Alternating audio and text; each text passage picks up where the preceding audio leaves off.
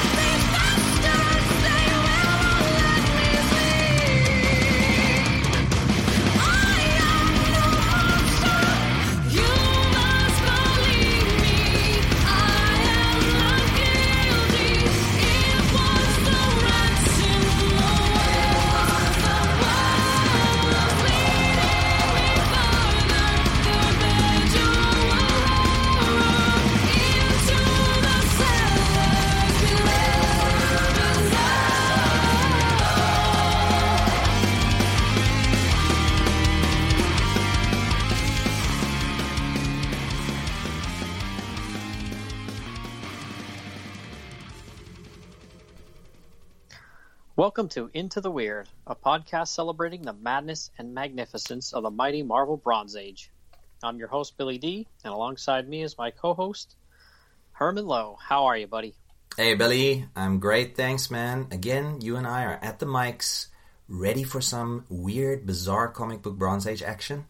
And uh, that makes me uh, extremely uh, happy. A happy camper. a, a happy camper in the swamp. As, as, Yes. it, as it were. Yeah, as we teased on our uh, other episode, uh, you know, we let you know what we're going to be doing a couple uh, episodes ahead here and talking about our favorite uh, swamp monster. Well, at least one of our favorite swamp monsters. He's my favorite swamp monster, but he's definitely our favorite Marvel swamp monster, right? Well, yeah, I mean the only Marvel Swamp monster. And and I and I resent the fact that you forgot about the heap. No, Oh. I don't mean that Man Thing's third. No, no, no, not by a long shot. no, no way. The heap No. is definitely third. but yeah, of course, we, I'm not going to mention his name. Who's my favorite swamp monster? Because that's that's a totally different podcast for for an alternate reality that might show up on an April Fool's episode one day. But um, yeah, the man thing. How can you not like him? You know, I mean, nose like a giant dong. no, no, no, nose like a vine. Uh. Eyebrows like vines. You know, and a giant man thing. Come on, who doesn't like a man thing?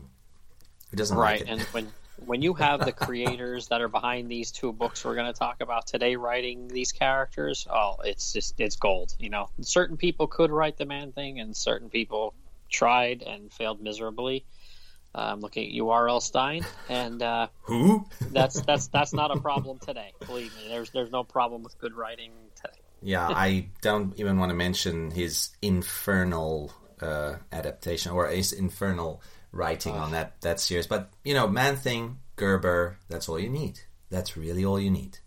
And a couple other guys, but you know, um, Gerber's the man, um, the man thing. If you want to take it, that's what Mary Skrenes said. Anyway, so we'll get, get to these two issues again, listeners. This is a twofer um, a, a weird double whammy that we're delivering for you. Two issues. I'll let Billy introduce them. Billy, what are the two comics under discussion today? Okay, so first up, uh, the one I'm going to be handling is Daredevil 114 from uh, 1974. It is uh, kind of a bizarre story that is more of just a Daredevil story that has, you know, Man Thing pop up in a couple of scenes, but it's pretty much just a Daredevil story. Man Thing doesn't get a lot of love in this issue, not as much as he should for sure, but uh, it's it's still a fun read and kind of just kooky and quirky. Uh, and then our second one we're going to be doing is Master of Kung Fu, issue 19 from 1974 as well. And you're going to be synopsizing that one, and that's uh, that's the much better of the two issues, uh, in my humble opinion. Yeah, but you know, it's good that we're doing these crossovers, or not crossovers, I should say, these team up issues, because Man Thing was so popular in the 70s, mostly because of Gerber, but also because of the horror craze that was having a resurgence that he did then pop up in many titles, you know, as a, um, guest star. Sometimes he wouldn't even be credited. He would just be in the background for some reason and show up. But you know, there are memorable ones. Him and the Thing, you know, that's one we still got to talk about in the future. And of course, Man Thing and Spider Man, that's always a fun one. And then this, well, classic team up, which is not really a team up between Daredevil and Man Thing. He just shows up. He doesn't really team up or, or actually fight Daredevil. But in the Shang-Chi one, it is more of a kind of a team up issue. He's more of a presence there, but still not a lot. He just shambles about, looking cool, bringing the horror. And then at the end, he, he normally steps in and uh, provides a type of, um, you know, ex machina, kind of deus ex machina effect. You know, but Yeah, um, he's. Yeah, he's the in the Daredevil issue. He's just a bookend, basically. yeah, good, good, good way to put it. That's really all he is. Very good way to put it. Yeah, so I'm looking. uh, I'm very excited. I'm looking forward to talking about this uh, since you know, like you mentioned, Man Thing. We did a show on him before. I think the only one, the only episode we did from uh, featuring Man Thing was our episode three, uh, which is also a double-sized episode, and uh, we talked Man Thing and Morbius, and you know, he's a big deal for the Bronze Age. If you're a horror fan, if you're a fan of the weird and the the bizarre, Man Thing's got to be up there. Man Thing, Morbius, Doctor Strange, Howard the Duck, you know, uh, those kind of guys. They they embodied the weird of Marvel, for me at least, back then. Yeah, yeah. To me, the 1970s is the best because these kooky characters were at the forefront, you know, not shoved back in a little corner, and uh, rightly so. You know, when you look at the creators that were behind them, they were the top-notch guys of that day and age too. So, you know, they really put everything they had into them. Like you said, especially when you're talking about Steve Gerber, he really he owned this character, uh, and really, you know, his style of writing fit perfectly with a character that can't even talk. You know, so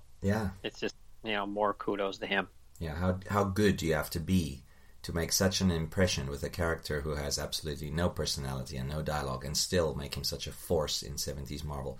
You got to be Gerber. you got to be more than good. You've got to be Gerber good. Hmm So, Billy, are you going to go first? Um, I'll let you start off with the first synopsis, and that is for our Daredevil issue. So, take it away.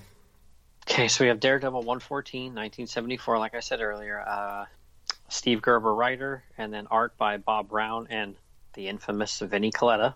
Uh, colors, colors by Stan Goldberg. Letters Charlotte Jetter, and the cover by your boy Gil Kane and Mike Esposito. Gil Kane's bringing it. I kind of like this cover. Well done, Gil. Um, You know, uh, definitely a, a nice cover. We got to talk about that one first, I guess, before we pr- provide the synopsis, right, Billy? Because, uh, oh, I mean, you could go with the synopsis first too. Either way, it's just this cover is stunning. Uh, well done, Gil and Dan Adkins as the the inker. Um, we we know him from Doctor Strange and from many other things. Um, I'm I'm not a fan uh, per se, but I you know he delivers solid work most of the times. Um, uh, what do you think about this cover? Oh, it's it's pretty good. You know, I don't think it's their best work by far. Of the two, I think it's uh, second place to the other cover. But you know, we'll we'll get to that one eventually. But it's good. It's you know, Man Thing is right there in the forefront where he should be, and then Dee holding a, uh, a prone. I think that's supposed to be Richard Rory, Yeah. but I don't think Richard Rory has that color hair. So I don't know if the colorist didn't get the memo or what there, but. Uh, I'm pretty sure he has more like closer to blonde hair, doesn't he, Richard? If I'm not mistaken. Does does does he does? He's, he's kind of like a Roy Thomas look. yeah, a little bit, Like a little Roy bit. Mm-hmm. But uh, you know what I like about this cover is uh, okay, you've got the rare two corner box system uh, here being displayed on a title that was actually only named after one character. You've got Daredevil, but at this point in time he was paired with Black Widow. You've also got the Black Widow corner box art to the far right of uh, you know the Daredevil logo, and then you've got Daredevil in one of his better, I think, corner box art segments. Not as good as the Frank Miller one, where you see the the, the radar sends rating rating out from his head while he's sitting on the you know perched on a, a building. But this one's pretty good with him running towards you in the forecra- foreground. Almost looks like Gil Kane also was responsible for that um, cover art. Although it, it it might be someone else, it might be John Romita uh, Senior. I'm not sure, but um, I like that one with Dare, Daredevil sort of running out of the corner box towards you. And another thing I want to mention about the cover is uh, the Man Thing himself. You know, they really Gil Kane really accentuated his claws because that's one of the biggest differences, other than the face and the, the vines and the you know between Man Thing and Swamp Thing. Uh, Man Thing has these giant ass claws, which seems that it could rip. I mean, it it makes Sabretooth from the X Men, well, from the X Men universe, claws looks like you know confetti because wow, you don't want to be slashed by Man Thing. Uh, but he never he didn't he doesn't use it nearly as much as he as he should I think. Um, but uh, he looks suitably ominous in this and it, it obviously made to look like he's gonna have a confrontation with Daredevil. He's menacing Daredevil on the cover. And Daredevil's out of his depths literally and figuratively because he's in a swamp that's not his I mean he's an urban superhero. He's not supposed to be in a swamp.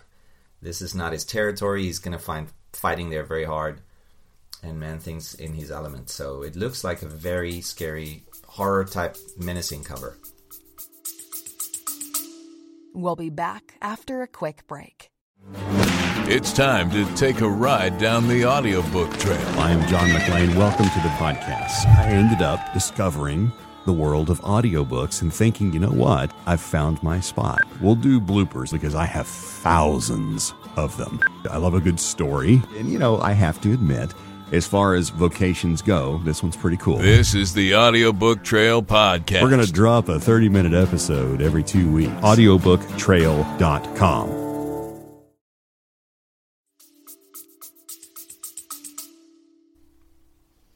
Yeah, for sure. And I mean, just to before I get into the synopsis, just to let you know, uh, Dee Dee and the supporting cast aren't down there just on a vacation or anything like that. It was um, one of the characters that was introduced, uh, Candace Nelson, Foggy Nelson's sister. Yeah. Uh, she was she was down there in the Everglades doing a story on uh, a gentleman named Ted Sallis that had been doing some, uh, you know, uh, scientific work down there, and then he disappeared. So she was kind of doing a like an expose or whatever on uh, on that ca- Yeah. character. Wasn't that the uh, also she there's some some mention of this Operation Sulfur that um, that she had uh, you know it's the Weapon 4 project or something? I, I don't know what it was but anyway that's that's a more recent name of it.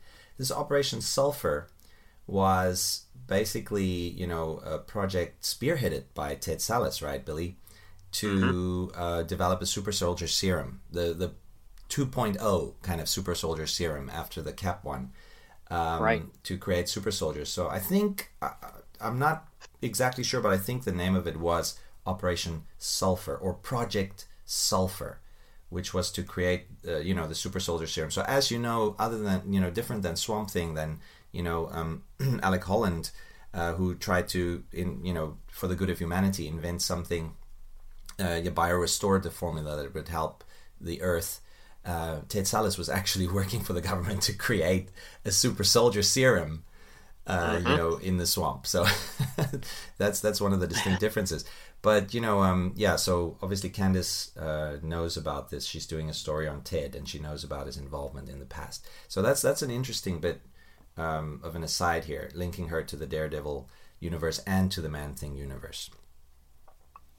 Yeah, for sure. So, because I mean, the the issue does start already kind of in progress, you know, leading in from the issue before. So, but there was no man thing in the issue before, so that's why we, you know, wanted to roll with this issue. So, Yeah, this isn't a Daredevil podcast, folks. This is a podcast of the weird. Daredevil will have to up his level of weirdness significantly for us to do uh, a- an issue focused solely on him. But there were a couple of weird ones that Colan drew in the in the. Oh, yeah. So never say never. We'll we'll definitely get to one of the weirdest Daredevil issues one day. yeah, I mean, if this was a podcast about uh, men who are jackasses and treat women terribly, then Daredevil would fit right in. He'd be the, the lead character, probably. He'd be the poster boy right next to Hank Pym, definitely. so, okay. All right, here, I'll fire off the synopsis and then we can get into it. Um, our story begins already in progress as the Death Stalker and his henchman, the Gladiator, are about to kill Daredevil. Yes, the man without fear has come to the Everglades, and lucky for him, our favorite muck monster is there to save his hide. You see, the Death Stalker is here to obtain the formula Ted Sallis was working on years earlier. Switch scenes to another place as Natasha, the Black Widow, is in pain as she feels that Matt isn't treating her very well. She phones Foggy to talk to, excuse me, to talk to uh, Matt, but he's not in the office, and Foggy lets her know that he's down in Florida. Back in Florida, the Deathstalker and Gladiator have Daredevil, Candace Nelson, Foggy's sister, and Richard Rory t- trussed up in a cabin in a swamp. After getting the information he needs, the Death Stalker has Gladiator pour gasoline all over the cabin and light it on fire. okay, Herman, so let's get into this craziness. oh man, that's crazy. Well, I mean, uh, Yeah. great. I did like the action in this issue a lot. Other other than the fact that you know, okay, most of it is centered around Daredevil. You know, fighting Deathstalker, um, and you've got you know Gladiator there as well. You know, because Gladiator's about to kill him, if if I remember correctly, right, Billy, b- before Yeah. Man Thing steps in. And uh, you know, so Deathstalker turns out to be way more powerful than I ever remember him being in other comics because he takes out the man thing a little bit for the for a while there. He seems to have you know obviously strength equal to or greater than the man thing, and then you know obviously he's got like you know some powers that Dee doesn't know about because Daredevil steps in and you know Deathstalker seems to be able to sort of phase in and out of existence, like become you know immaterial, intangible, or whatever you call it. So you know, Yeah. uh, Deathstalker is a villain that, I mean, Daredevil normally fights villains that are more powerful than him, you know, and then his skill sort of saves the day. But, you know, here, wow, he's out of a depth, so he really needs Man Thing's help here. But Man Thing, surprisingly, not portrayed as very, very effective in the very beginning of the issue.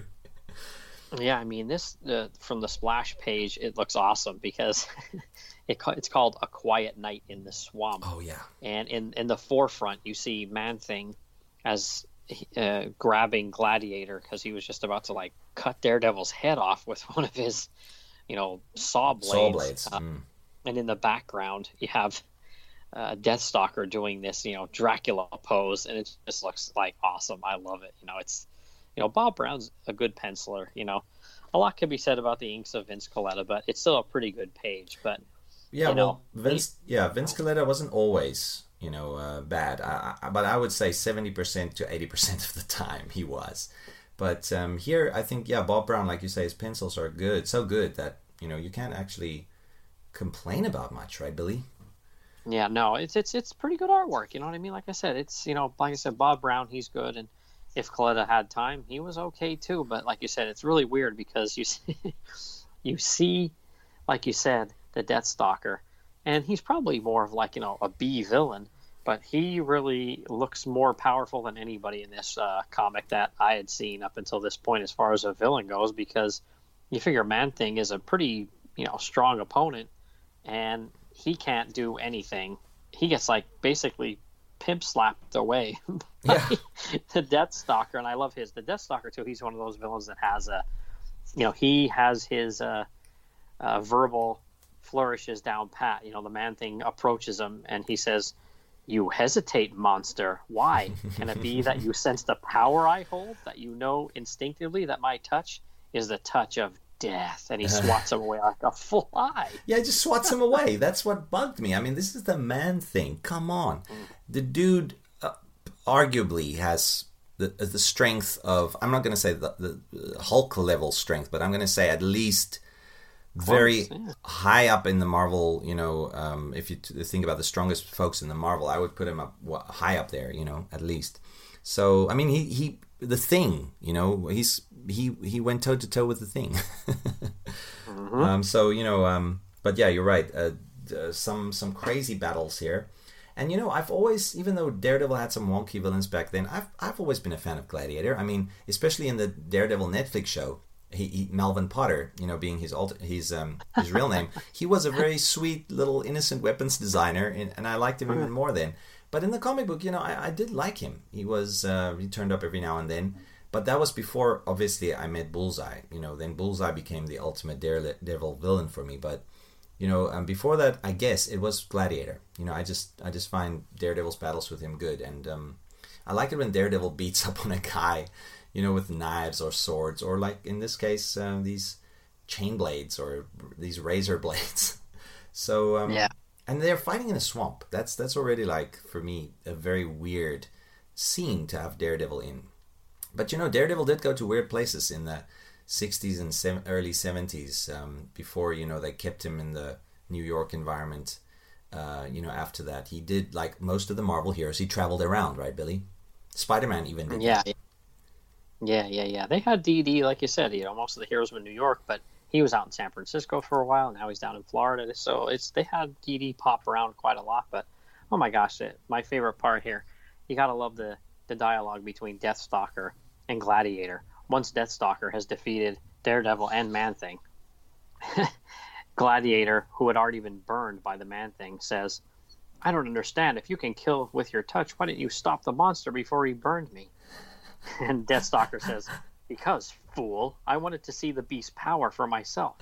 You see, I suspect. And Gladiator, suspect? I don't care what you suspect. That thing might have killed me. and uh, De- Deathstalker just like, Yeah, and I might have allowed it if I thought it was necessary. And he's like, he really puts Gladiator in his place, but then Gladiator thinks to himself, Once I learn how your death touch works, Yeah.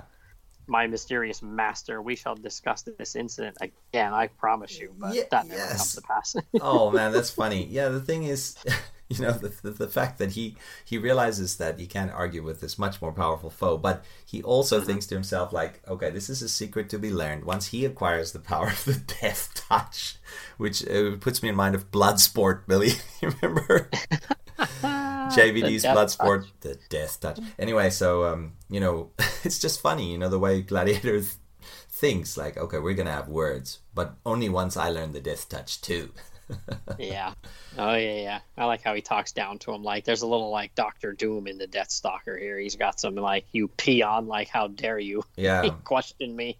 and then you know I like the fact that Death Stalker, you know, he, he takes Gladiator and and who is it, Richard Rory, you know, back to mm-hmm. his hideout because he wants to interrogate them, torture them probably, and then you know off them eventually.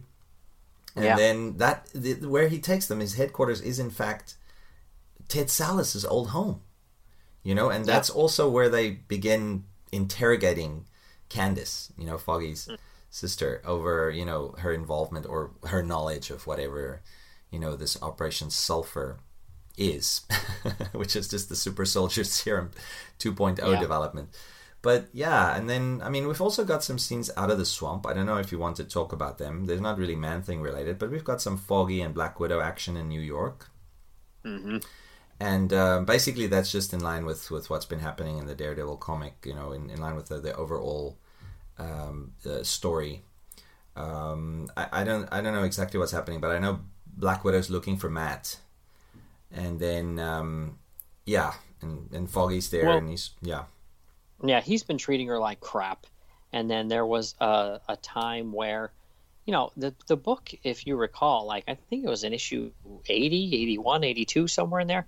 It started out, it was Daredevil and the Black Widow. Like that was the name of the book. Like it said that on the, you know, on the masthead.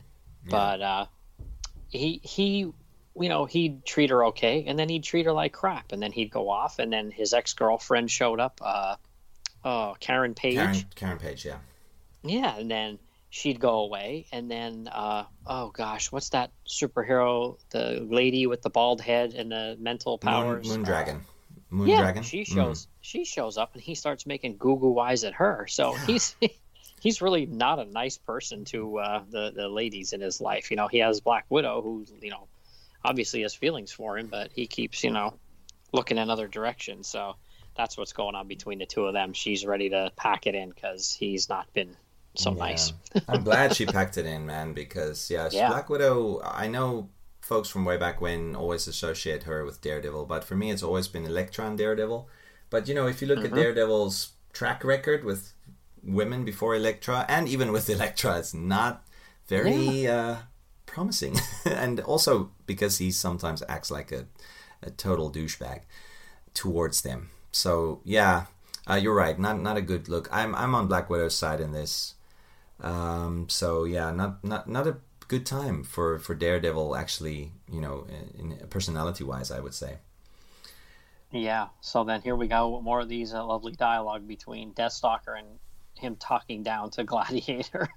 Glad he he gets what the information he wants from uh, Foggy's sister Candace. So then he's going to take her out of there. And she says, "Wait, what are you going to do to them?" And he goes, "Why, kill them, of course."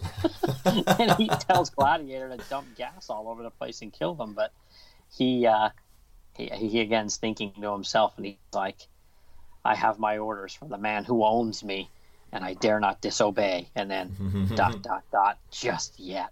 Yeah. so Gladiator's trying to grow some balls here, but not yet. He can't do it. And then he lights the place up, and it looks like Daredevil's a goner. But enter Manny, and Manny comes and saves the day. But that's that's something I don't understand. Like, it drives me a little crazy. Like he saves the day, and Daredevil kind of helps get Richard Rory out of there. But you know, you come outside, and there's Man Thing holding Gladiator like a baby, like a rag doll. like he just slapped him down like a child. and He's Oh. knocked out.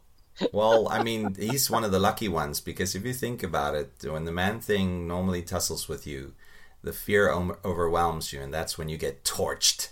You know, because as we know, Billy, that classic line, "Whatever knows fear, burns." Burns at his touch. Yeah, and he did burn Gladiator. Yeah, he earlier. did. He did. But you know, the guy was still alive, so lucky him.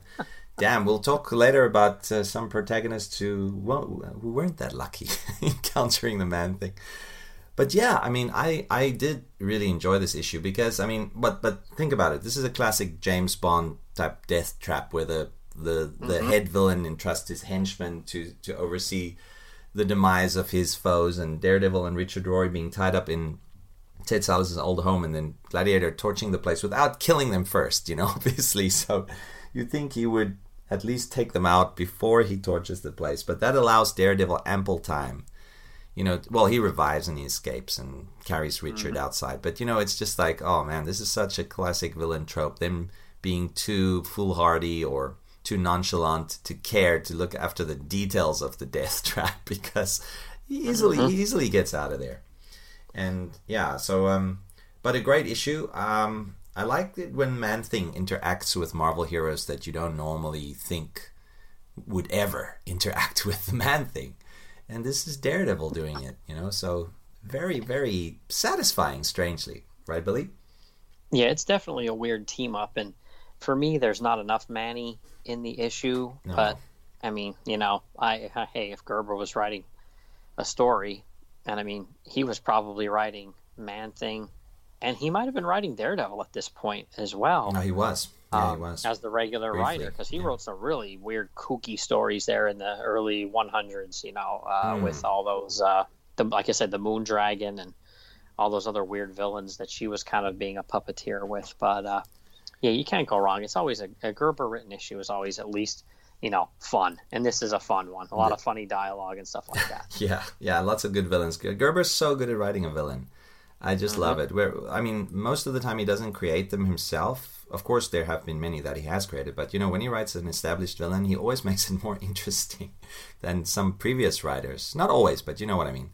He he, he puts a good spin on every character. We see that with the Defenders all the time.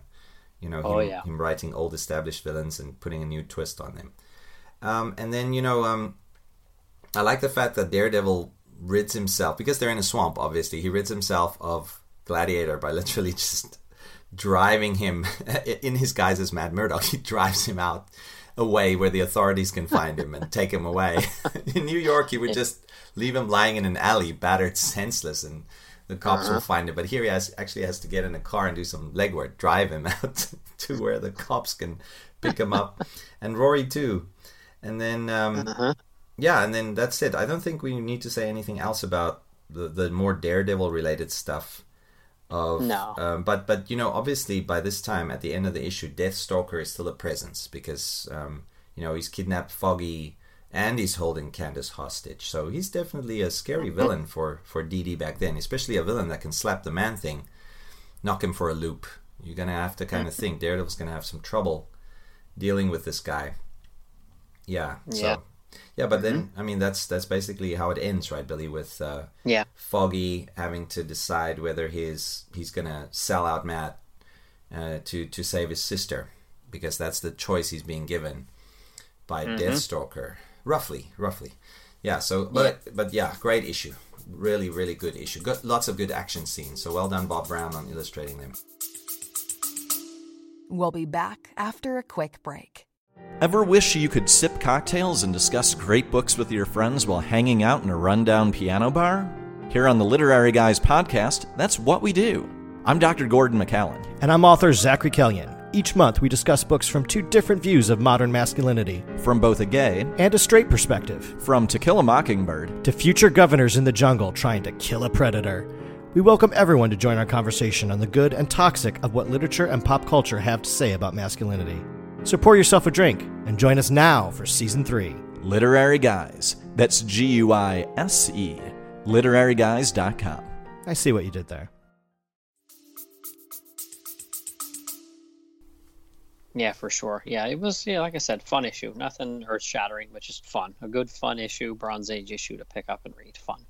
Yeah, it's kind of like one of those issues where you'll you'll pick it up from the corner store when you're a kid.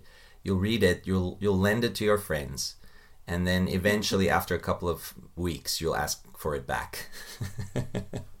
you know, like Yeah. because yeah, it is a it is a good issue. You know, it's not one of those that you just want to permanently give away. You want to keep it. Yeah, For so sure. Enjoyable. So, are we getting into the next issue? Yeah, why don't Billy? we head into uh, Well, Kung well, Fu? wow. Now we're getting into the, the meat of the Mm. episode. Not that Daredevil could also be linked to the Kung Fu craze a little bit. You know, he's got some mad martial arts chops. Uh, Didi, don't get me wrong. I mean, I, one thing I think always think about is in the in the early '80s when the Power Man and Iron Fist series uh, hit it big. Um, Iron Fist and Power Man they, they once encountered Daredevil. You know, uh, a couple of times, but but but but during their very first encounter, Iron Fist even expressed admiration for Daredevil. You know what I mean, Billy? His skills, yeah. Yeah, his skills. He said like he's always. I, I, I this is just off the top of my head, but I remember that very first meeting between Iron Fist and Daredevil. It was because Heroes for Hire were hired to do something against Daredevil's interests. So they had this brief tussle where Daredevil and Iron Fist, Iron Fist sparred, and then Daredevil decided to when when Luke Cage showed up, he decided to cut out and run because this was not, none of his concern, right? So mm-hmm. he he leaped up and away across the buildings, and Iron Fist said something like, "Wow, that that was Daredevil, huh? I've always wanted to meet him. I've always admired him." So if someone like Iron Fist says that, God, you've gotta have some kind of presence in the martial arts realm in Marvel. Sure. Yeah, absolutely. Yeah, DD's underrated. Yeah, definitely. So, but now, Billy, we get to the guy who puts them all under the table, and mm-hmm. that is the son of Fu Manchu, the master of Kung Fu himself, Shang Chi, and his mm-hmm. deadly hands, deadly hands of Kung Fu. So, as you mentioned, this issue, uh, Master of Kung Fu number 19, um, this is from uh, cover dated at least August 1974, but I think it was only released uh, earlier than that, which was uh, in May of 1974. And uh, editor Roy Thomas, written by Steve Englehart, one of our favorites. And you'll see s- it's definitely written by Englehart because this this issue features a drug, the mimosa drug. we'll get to that. We know we know how much Englehart loves his uh, psychedelic substances. And then we've got a penciler, Paul Gulacy, the one of the greats. Obviously, my Oh, yeah. my favorite pencilers on Master of Kung Fu have always been the brothers Day, especially Gene Day the, Gene from the Day, later issues. But Paul Gulacy, wow, how can you? This guy, he's he's a genius. He's a master of uh, comic book illustration, no doubt. And then inker Alan Milgrom, Al Milgrom, letterer Tom Orzechowski, colorist Stan Goldberg, and um, uh, this has recently obviously been reprinted in the Master of Kung Fu omnibus editions. So this is this will be found in omnibus number one, and then you can also find it in the Deadly Hands of Kung Fu um, special, which they reprinted in 1975. That's Deadly Hands of Kung Fu number 15. And of course, they're also available on the Marvel app, same as the Daredevil issue, which you can find in the Daredevil Essentials as well, or the Masterworks if you're of a mind to pick them up. So you know, Master of Kung Fu, Billy. I think we should talk about the color, uh, the cover first. Cover by Gil Kane again. Damn, Kane's all over the place in the Bronze Age cover art. Now, uh, inked by Tom Palmer from Tomb of Dracula fame, whom we both adore. I really, I, I'm, I mean, this cover is not anything spectacular, but I love it. I just love the fact that Shang Chi is is putting his foot in a gong fu kick maneuver. He's putting his foot through the man thing's thigh. Oh yeah, it's awesome. I like this one better than the other one. what a cover, Uh, man! What It's just you know, just the muscles and the kicks and the punches and man thing. It's just I don't know. I like this one a lot better than the other one. The other one's good, scary, you know, whatever. But this one has more action on it, and I like this one much better than the than the DD issue Yeah. cover. again a great bit of corner box art as well, right, Billy? We've got Shang Chi in a mm-hmm. in a typical gong fu pose. Not my favorite corner box. The favorite my favorite Shang Chi corner box art came later, where you just have the upper half of Shang Chi's body. Uh, sans his shirt, you know, he's all sweaty, looking Bruce Lee like with his metal um, wrist guards, and he's um, looking like he's recently walked out of a, a rain, a bout of rain, and then he's just like posing in a Bruce Lee way. Uh, I think listeners, you all know which one I'm talking about. The one that was featured later on, from from issues 90 upwards to to the end of the series. But this one pretty good too. This is more like the early Bronze Age kind of style. Uh, Shang Chi Right. in this kung fu pose with his full attire. Now, it, it, it must be said that in most cases, when Shang-Chi got involved in a fight, much like Luke Cage, his shirt always suffered. It always got torn off, torn to shreds, ripped off, or sometimes just discarded by Shang to, Oh yeah, to make for a greater, like Bruce Lee type of effect. Okay, one Oh, yeah. crit- or two criticisms I have. I don't like the way Gerber, or uh, sorry, what am I saying? Gerber here. Sorry, Gil Kane draws the man things back. It looks like he's dried up and cracking. Uh, where I'm thinking those are supposed to be vines that he's trying to uh, draw on the man, one of the man thing's shoulder blades, but it looks more like the man thing's a dry piece of mud. that's that's cracking open. And then um, uh, Shang Chi is drawn a little bit too muscular for my likes. I mean, when I think about him, I think of him as lean, mean. You know, um, Bruce Lee type. You know, which is obviously which he had been modeled after. I don't like to see a muscular Conan-esque Shang Chi, if you know what I mean, Billy. What do you think about this cover? yeah, I agree with you. He look, does look a little thick there. Um, but otherwise, like you said, it's pretty good. I, I can't, other than a couple of you know criticisms you just levied, it's it's pretty good. I mean, like I said, man thing, where those cracks are that look like vines, almost looks like a.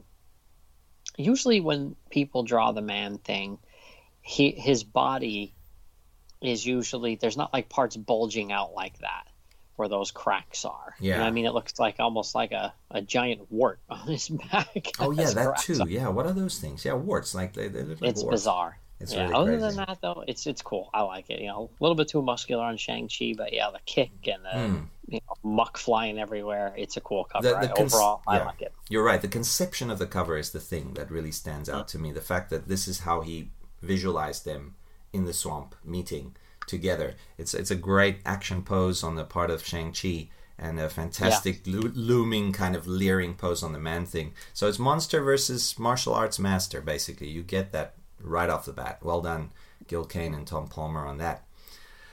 All right, Billy. Yeah. So um, uh, is there anything else I forgot to mention before we get into the synopsis? I think not.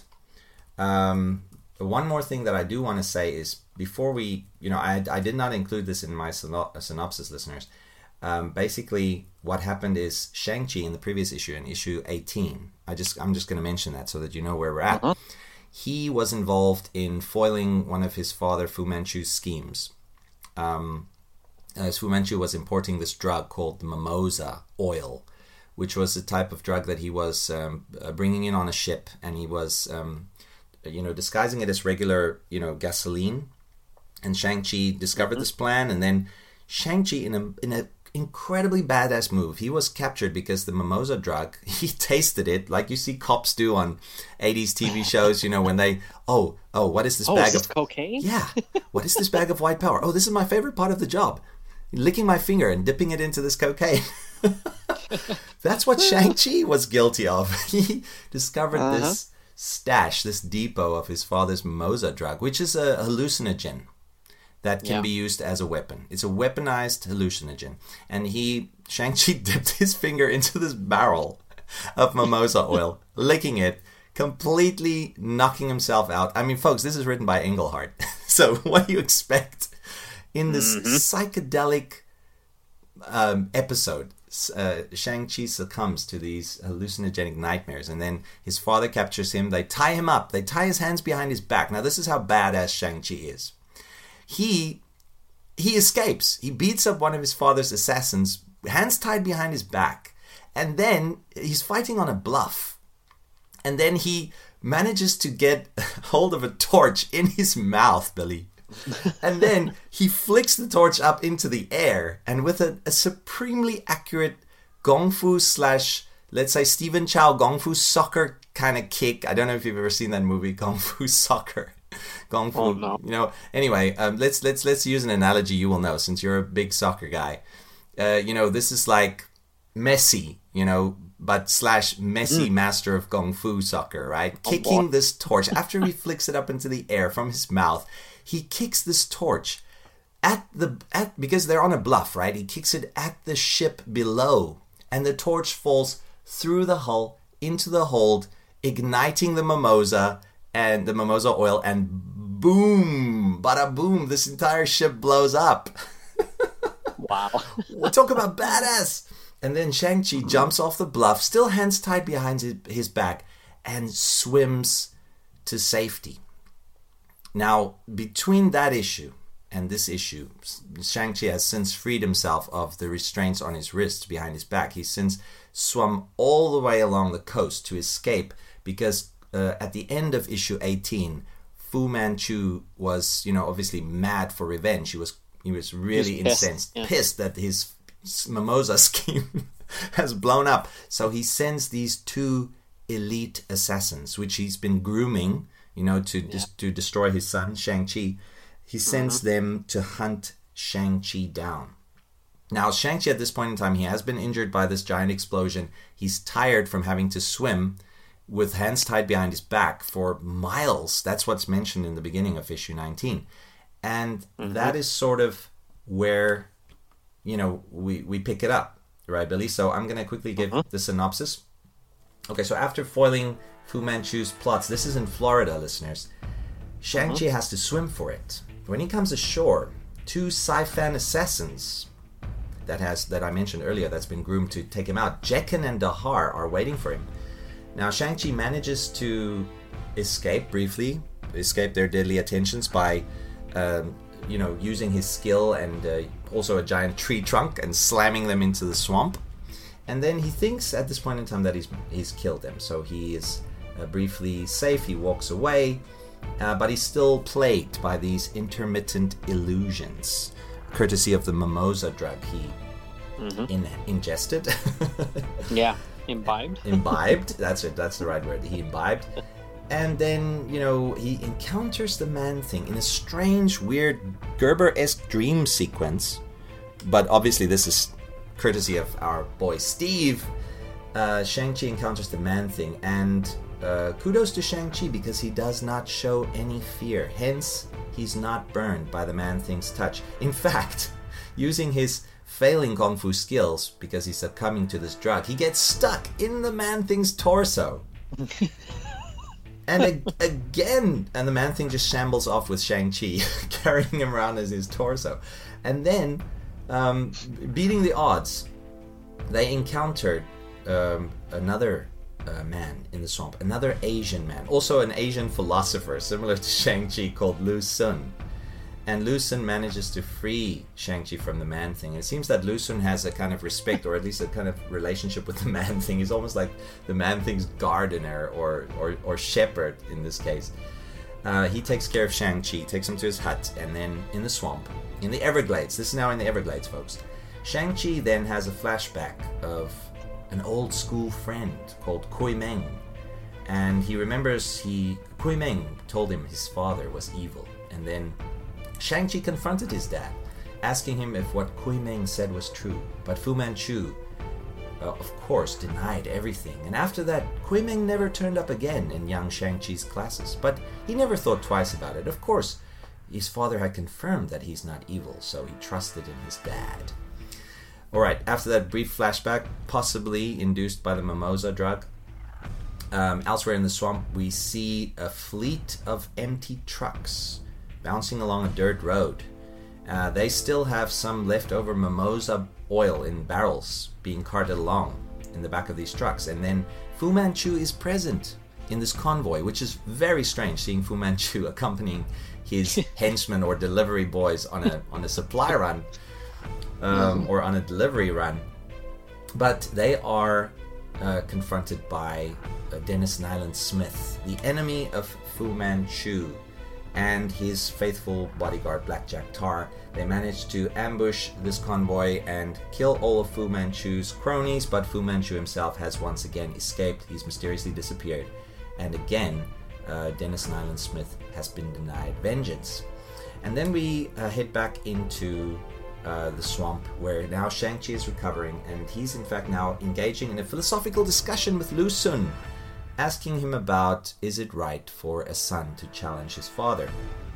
And Lu Sun says, one may overcome another, one army may overcome another army, but the world is not changed. Man will always contend. Basically saying that whatever Shang-Chi's doing is fruitless. Uh-huh. Whether A he waste of time. Exactly. Whether he opposes Fu Manchu or not, it all leads to the same thing in the end. So then, um, uh, abruptly, um, the two assassins, Jekin and Dahar, show up again. They, in fact, had not perished in the swamp. They were made of tougher stuff.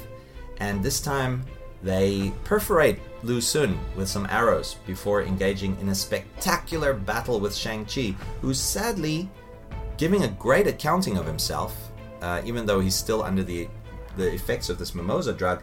But the swamp itself proves to be Shang-Chi's doing as he accidentally steps in quicksand.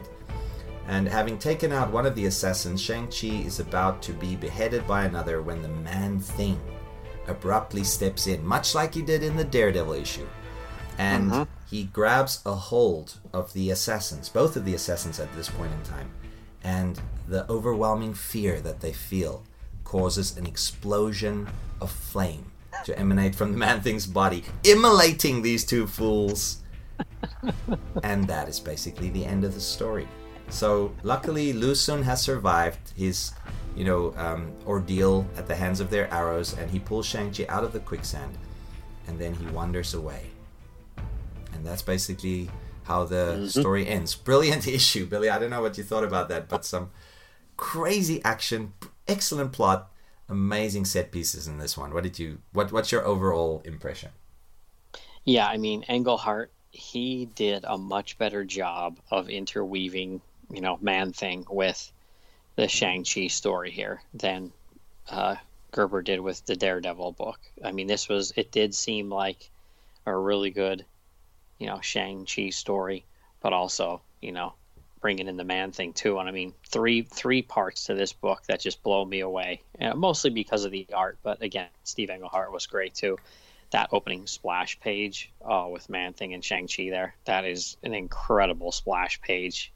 And then, like you said, the very last double page, you know, two page spread, where I've never seen this before, but I like it. Where the Man Thing, you know, anything that knows fear burns at the touch of the Man Thing, and he just almost like like a fireball like explodes out of him. I guess these guys were really freaking scared and just incinerates these two assassins. Damn, I, I've never seen the Man Thing's flame, flame touch, his his, his burning touch, uh, you know, have this effect much. I mean, once he did this to a bear in Man Thing Volume Two when he was st- briefly stuck in the Himalayas because of some weird Yes. teleportation device. Do you remember that issue?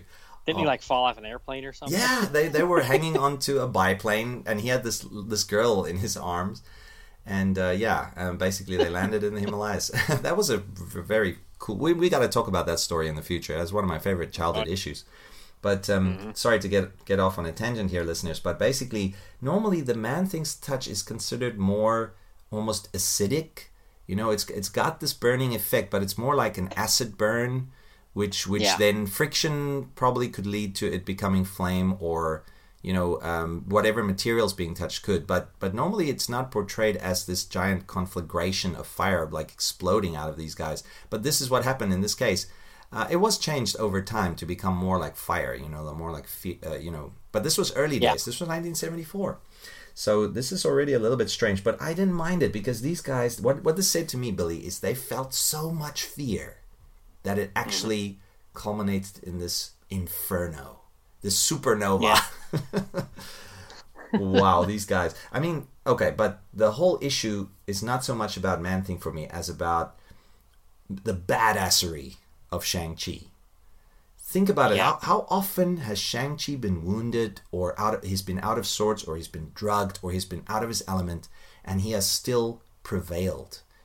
this this guy is just he's incredible. He's one of my favorite Bronze Age characters. I don't always associate him with Into the Weird though, right, Billy? Because his stories are more spy type tales, you know, of espionage and uh, international espionage and intrigue and James Bond esque and uh, Yeah. with a strong Bruce Lee flavor.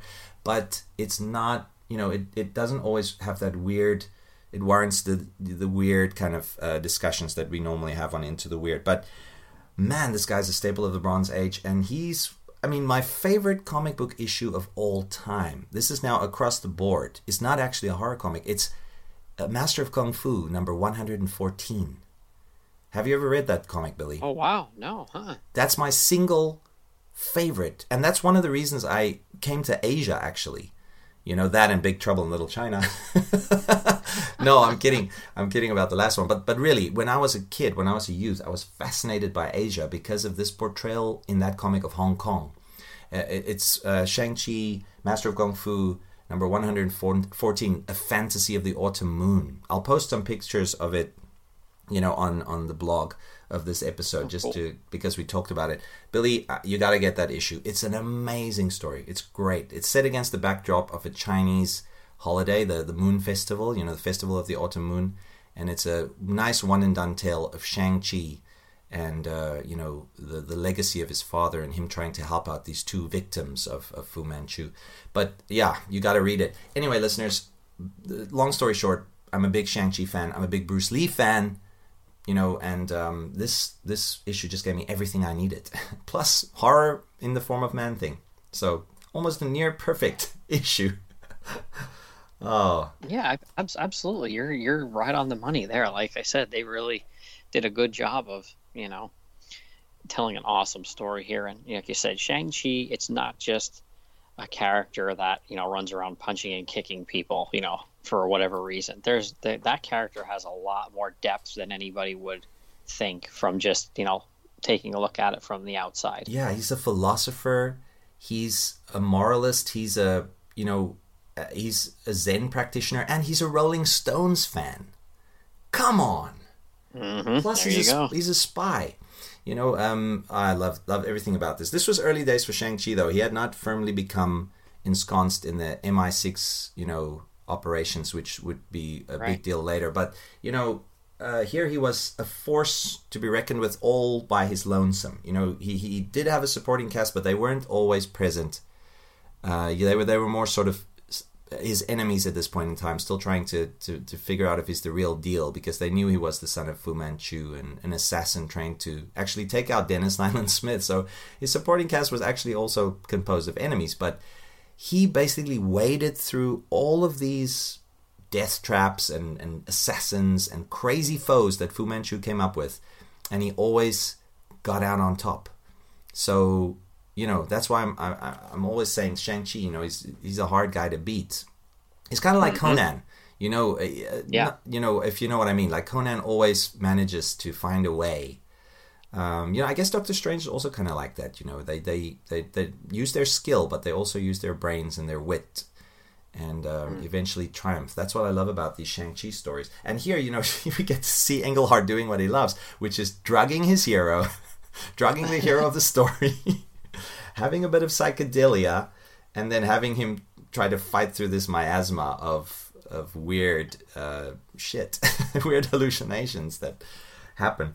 Okay, Billy. Now I want to talk about the art. What did you think of that page where Shang Chi is like zonked out of his mind and he's fighting the man thing and he's wrestling with him and he's getting stuck in his body. I That absolutely that is my favorite part. Oh, I love that page. and the man thing just shambles forward, allowing Shang-Chi to treat him as a, a wooden dummy, you know, that the Kung Fu guys, like Ip Man and those guys practice on. But, you know, he just shambles forward, and Shang-Chi then eventually tries to sort of. I, what, what I'm thinking he's doing is try to, to throw the man thing because he's sort of engaging him in a, in a shoulder lock there and, and strains his leg against him, but then the legs pierce the man thing's body, and Shang-Chi just succumbs to fatigue at that point in time. And that's when the man thing walks with the, with Shang-Chi stuck in his body. Now, what is this, the, the, Billy? What does this Lu Sun guy do? Check Oh, yeah, out. that's my favorite. My favorite part as Man Thing's just walking around with a like tripped out Shang Chi. This Lu Sun guy grabs Shang Chi by the ankles and just pulls him out of Man Thing. It's Oh, ridiculous. Damn. Pulls him out basically right through the man thing with Shang-Chi's chest, torso, head, everything going through the man thing's innards, covered in slime and moss. And this is probably one of the weirdest things we've talked about on this show ever, Billy. Yeah, Come, this, this has got to be up there. Damn, and then Lu Sun just deposits him there and walks after Man Thing, trying to see if Man Thing's okay. You know, Mm-hmm. um, and then he says, no, no, no. He knew that Shang-Chi was fine. But this Lu Sun's guy's, he's a weird cat. Uh, this this uh, kind of Yeah. Confucius type of philosopher level guy. And then, you know, we get Shang-Chi getting this flashback as he talks to Lu Sun. And that is a great panel right there, Billy. Are you on that page where he's remembering his friend, Koi Man, Koi Meng, and him, his talk to his father? Look at the way um, Gulacy framed that, that, that panel. It's basically like no borders, no panel borders. Uh, I mean, there there are panel borders, but there's no. It's like a story told in different panels, but there are no gutters. There are no, you know, it's- not separated by panels. You've got Shang Chi's face, then you've got three or four different, you know, um, events being portrayed in one panel, as they're walking down the stairs from this gondola, while he's talking to his dad, and you've got a like a bonsai tree in the background there. Oh, it's beautiful. Yeah, for for like a half or two thirds splash, you know, that's an incredible amount of stuff in that. Uh, you know, just one basically Yeah. one big, large panel that tells Yeah. a lot. And the panel, you know, prior to that is Shang-Chi initiating this flashback, and then you see the sun, you know, which is behind him, turning into this this psychedelic kind of circle, this hypnotic kind of um, revolving pattern to to obviously initiate this flashback, which has also been fueled by this mimosa drug that he's still got in his system. It's just an amazing bit of art there from Gulacy, and you know he did that many times. Let's go back a few pages, Billy. Check out the panel where he's just managed to get the better of the two assassins, Jekin and Dahar, which was an epic fight in itself. Uh, again, harkening back to some Conan there, because the guy's about to chop Shang Chi with a with a with a karate chop or something, and Shang Chi uses this this um, old broken what tree stump to block A log or something. the log. Yeah, this log, and then the sound effect is crom. crom. Oh, I love it. And then you know, plow. He uses the trees, the the the the, the log to bash them both into the swamp, and then throws it in after them. And then right after that Whomp. fight, yeah, whump. Some great sound effects. Billy, right after that, look at that little panel where Shang-Chi is just, it's a silent panel. He's ringed in blue, standing against mm-hmm. the skyline, just looking pensively into the waters because he's thinking at this point in time, he's killed these two guys. Mm-hmm. What a great little panel to insert by Gulacy there, huh? Just Oh, like yeah, and then he to kung fu chop a snake. a snake. you know this this um, comic book has some strong reminiscences for me of that drug sequence from Natural Born Killers. Do you remember Oliver Stone's movie? Yeah, There's right. Harrelson, right? yeah, where where Harrelson gets bitten by a snake and there's this this crazy you know um, drug like effect on his mind and yeah this Yeah. trip and he goes through this hellscape this this bad land of of uh, halluc- uh, hallucinations and this is what Shang Chi's sort of experiencing here. So what what an issue! I mean, I, I've probably exhausted my notes by now, but I don't know. There's still some more that I can say about the action panels, but I think we've basically covered everything. Whoa! Yeah. Damn. Yeah, it's a that's that's the better of the two issues, and it's not even close. yeah, no, this is this is something. This is this is something out of this world. It's one of my well favorite team up issues, I would say, of all time. Really, is Shang Chi and the uh-huh. Man Thing in this one, and of course, the very first time I don't know what your history with this comic was, Billy, but the very first time I read it was long time ago, probably early 80s, because Master of Kung Fu comics were very easy to come by in South Africa. You know, the uh, the Avengers were not, the Fantastic Four, not so much. Spider Man, no, because they were so popular. But the Master of Kung Fu, strangely enough, were not. Maybe, I don't know why, but I always found them at the corner stores. I filled up, you know, a, a nice little run, starting from probably, uh, I think it was issue 14 up all the way to, to issue 121 and then i missed a few key, key issues later on and of course the early ones are very hard to get um, Yeah. and i still haven't filled up those but you know i've got them in the omnibus collections and in the epic collection but point is it was easy to get so i read this story very early on and i loved the man thing back then loved shang-chi and it's always been at the forefront of my mind when i think about team ups yeah, it's a good one, no doubt about that. You know, it's not even a, a team up book like Team Up or Two in One, but yeah, oh, they do a fantastic job. Like I said, these guys, you know, the creators behind these two books. Look at the names, two great writers, two great artists. You know, what I mean, especially the Paul Gulacy. Oh, it's just hmm. the artwork in that book is unbelievable. It's definitely a step above, you know, yeah the Daredevil issue. No, no, it's no offense to Bob Brown. He does a serviceable job, but Gulacy's artwork is just out of this world. It's another level. Look at the very last panel of the issue, Billy. Or the very last um, panel sequence, I should say, where Shang-Chi leaves the wounded Lu Sun bandaged and leaning against a tree, right? And then he says, Lu Sun, would you contend against Fu Manchu? And Lu Sun just says, Would you, Shang-Chi? And Shang-Chi just looks at him frowning, saying, obviously with one look, he would. And then he leaves him, leaving Lu Sun sitting against this tree with the birds flying in the background, the herons, right, flying in the background, this moss hanging from the tree, and Lu Sun's hair whipping in the wind, and you've got these flowers in front of him, looking like David Carradine or something in, in the Oh, series yeah. Gong Fu, or in, even in Kill Bill, Shades of Kill Bill here. And then you hear the very last line of Shang-Chi's thoughts, because he always narrates his thoughts. You know, that's the, the first person narrator technique that, you know, um, they always used in the Shang-Chi comics. Uh, and it Right. ends with, I hear the birds singing. Dawn has arrived. Almost like a bit Oh. of Chinese poetry there at the end, like from Li Bai or Wang Wei or Du Fu or any of those great Chinese poets. And then you have next issue, Weapon of the Soul. That's Wow. awesome. It's just, it's, it's amazing. Yeah, It's crazy. It is. Damn it. You just want to read that next issue. Oh, absolutely. So, man, I'm so glad you picked these, Billy. You're the man mm-hmm. behind this. You're the architect of this episode, and you picked some doozies. Um, it, that's always in the forefront of my mind is weird, weird, and like what will we enjoy talking about? And man, did I have fun talking about this. Listeners, we'll be back soon after the short break with Bronze Age Brilliance and Mighty Marvel Missteps, but don't go away.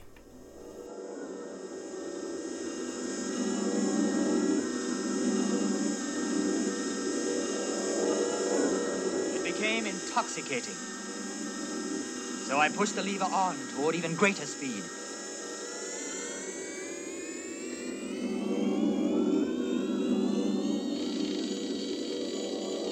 As I went along, I gained experience in handling the machine. I, I found that I could stop for a day, an hour, or even for a second to observe. Then go ahead a year or two. Thus, I was able to see the changing world in, in a series of glimpses. And then suddenly the light was gone. What had happened? In the year of 1917, I stopped.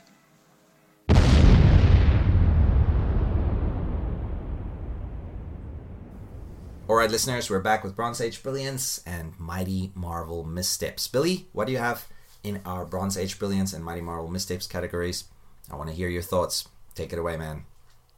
Okay, so for the DD issue, um, you know, like we said, the Daredevil issue wasn't, you know, quite anywhere near as awesome as the Shang-Chi, but I did enjoy you know how Marvel in the even early to mid '60s started trying to tie characters together and show a shared universe.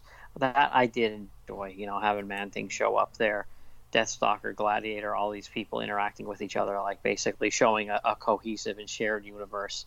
Plus, you know, some of the crazy dialogue uh, by Gerber, which you can always count on that in a Gerber book. You know, the way uh, you know you had Deathstalker talking down to poor Gladiator and Oh demeaning him, and dude, yeah, that is my favorite Bronze Uh, Age brilliance too in this in that issue because the way Gerber wrote the dialogue of Deathstalker and and the way you see that kind of character coming through, uh, all these little Gerberisms in his dialogue and also you know his uh, you know a kind of arrogant but uh, but yeah posh kind of evil nature.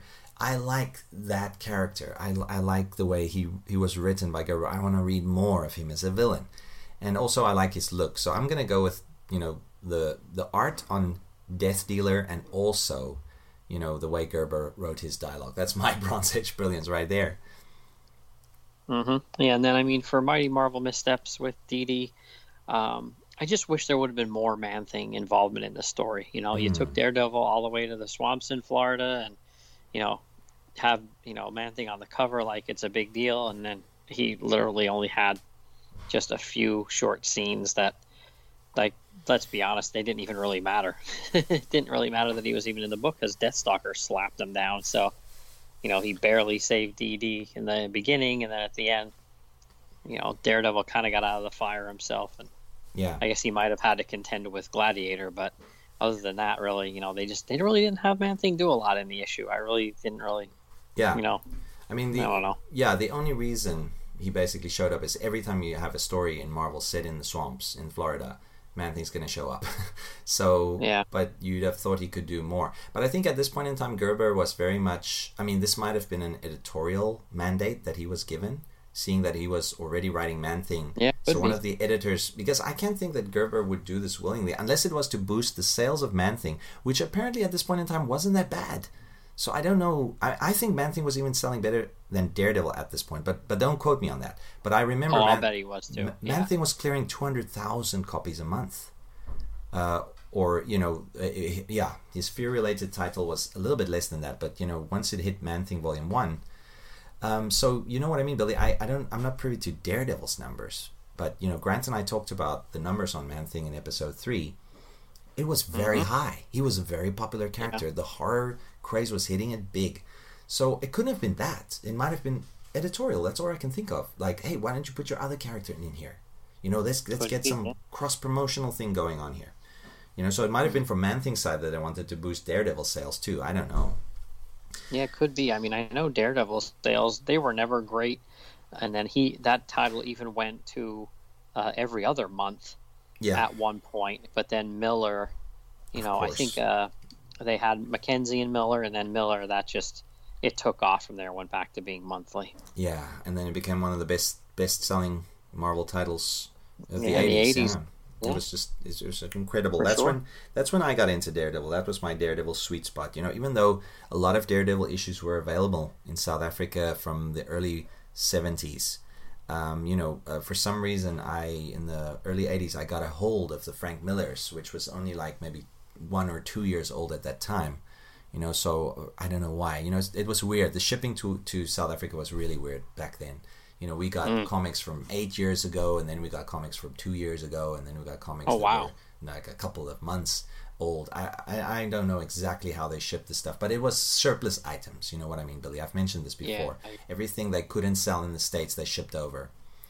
Um, you know, all the extra copies. so yeah, but um, you know, Daredevil. I've always loved the character. I, I am a fan of the character of Daredevil. But that is my Mighty Marvel misstep here. Um, this comic doesn't give me any reason to like Daredevil. mm, Let's say, for instance, as much as I would have during the Frank Miller era. I was more interested in Black Widow, and the fact that she's on the corner box next to his name. I wanted to see more Black Widow. I'm not saying put her into the swamp, but she basically. It feels like they had to shoehorn her into this issue. You know, um, Yeah. she had nothing to do with the Candace Nelson, Foggy Nelson debacle. She was just there to ask for Matt, and then she swung away to clear her head. Uh, I don't know. I just felt like they underused her. Um, and I hate to say something anything bad about Gerber plots because usually they were quite, uh, you know, uh, imaginative and uh, quirky, just like we like them. But yeah, Black Widow definitely didn't have a big role in this comic. I would have liked her. Yeah, I mean, if they give her cover billing, uh, at least in the corner box, I would like to see a little bit more of her. But you know, you can't always have the same thing.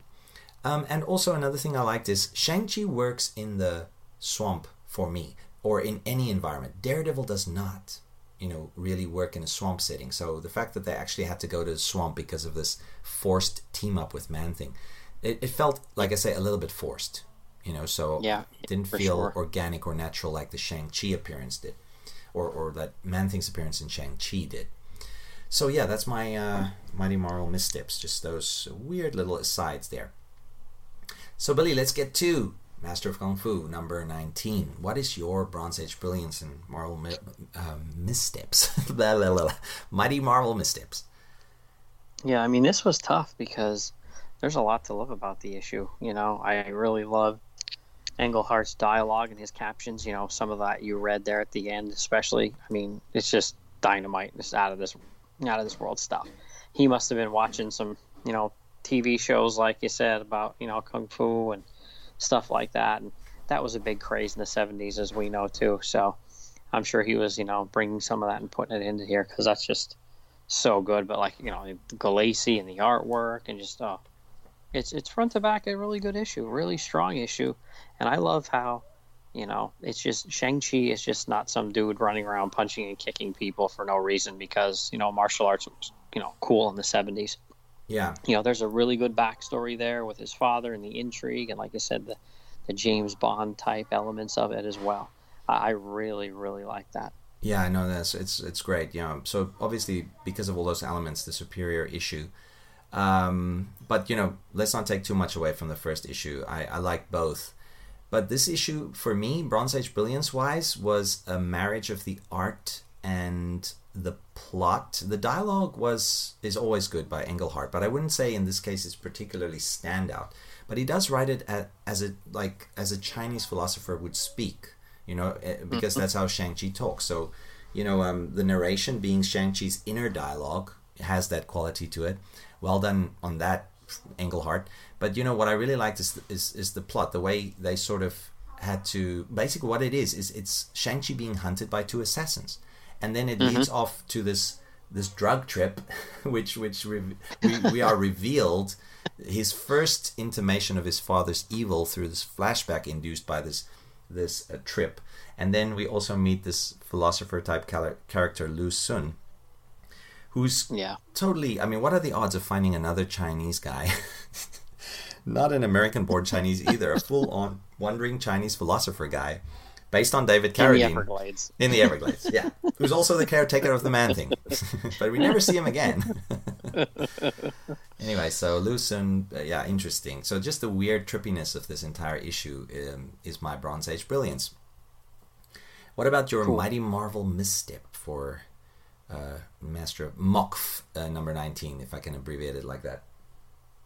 I really don't have a whole lot. I mean, that one page uh, you described, where it was that two thirds splash page where Shang Chi was, you know, half like on a trip, but then remembering back to uh, when he was in the the was it like palace or whatever there with his father, and you know it showed the the tree in the background and everything you had said about that page. The Fu Manchu looks a little wonky there to me.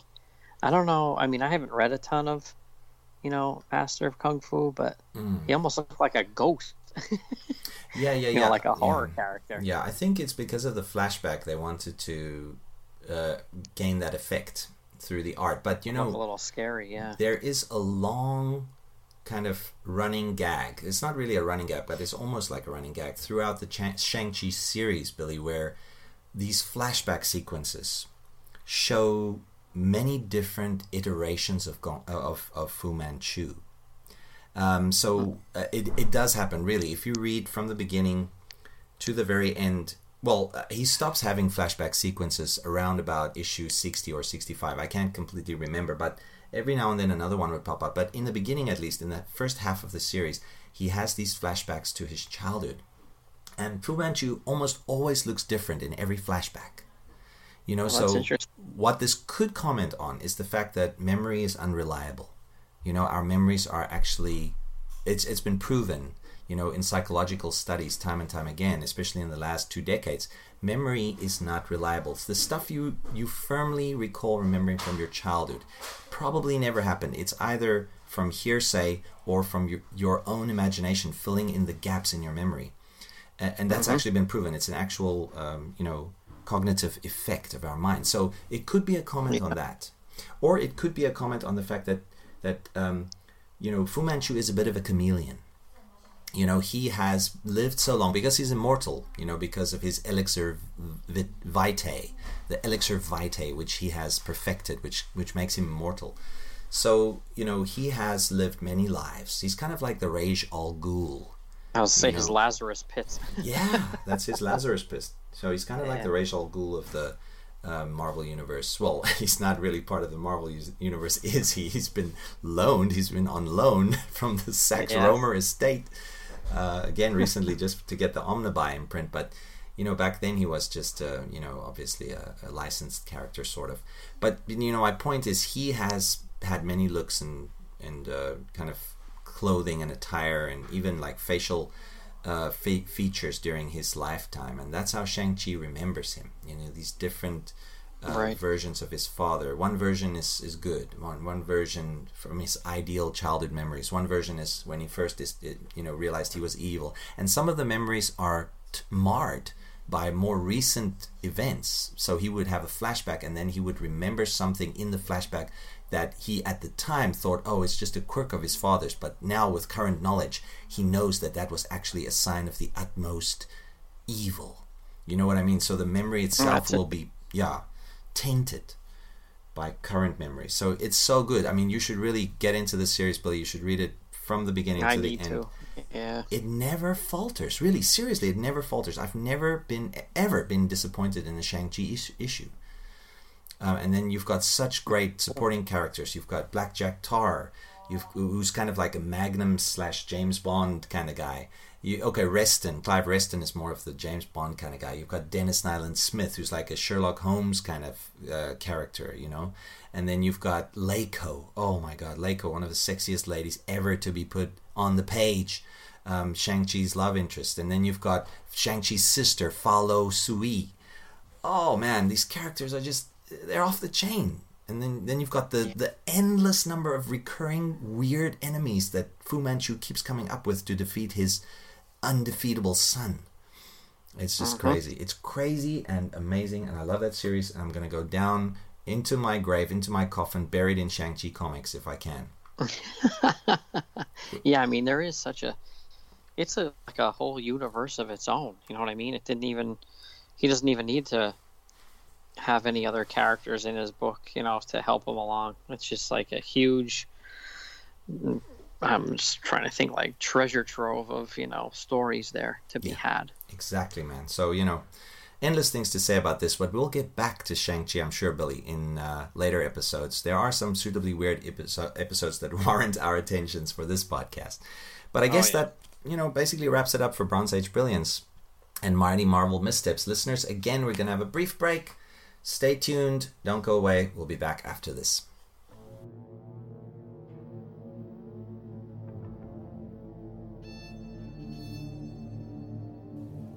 What is this? No shop talk? God damn it, I wanted to hear some news from the industry. I'll have to go to my Alcius here in the Dark Dimension again. What am I getting these days? Well, certainly not the Doctor Strange title. I mean, it's being cancelled. Again! I wish I was responsible for that. That's the way I'll get my revenge, Stephen. Hitting you where it counts. In the bank. Well, since these two lazy so-called podcasters don't want to talk shop, I guess it's time for the recommendations of Raggador again. Oh well. Perk up your ears, listeners. Because there might be a quiz later on. Then if you fail, You'll be visiting me in the dark dimension soon, where it's 24 hours of the Dormammu cast. Battering your eardrums silly. You'll be a mindless one in no time. I'll see you soon, strangelings.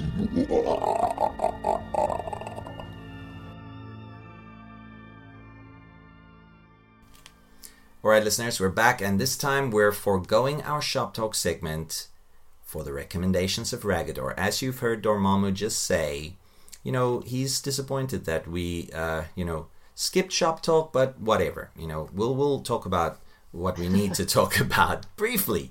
And, and here in Taiwan, things haven't really changed much. We've still got the, you know, two comic book stores here in Taipei running, and uh, they seem to, you know, have survived. Um, and uh, yeah, things are getting uh, up and running over there as well. So new comics coming in.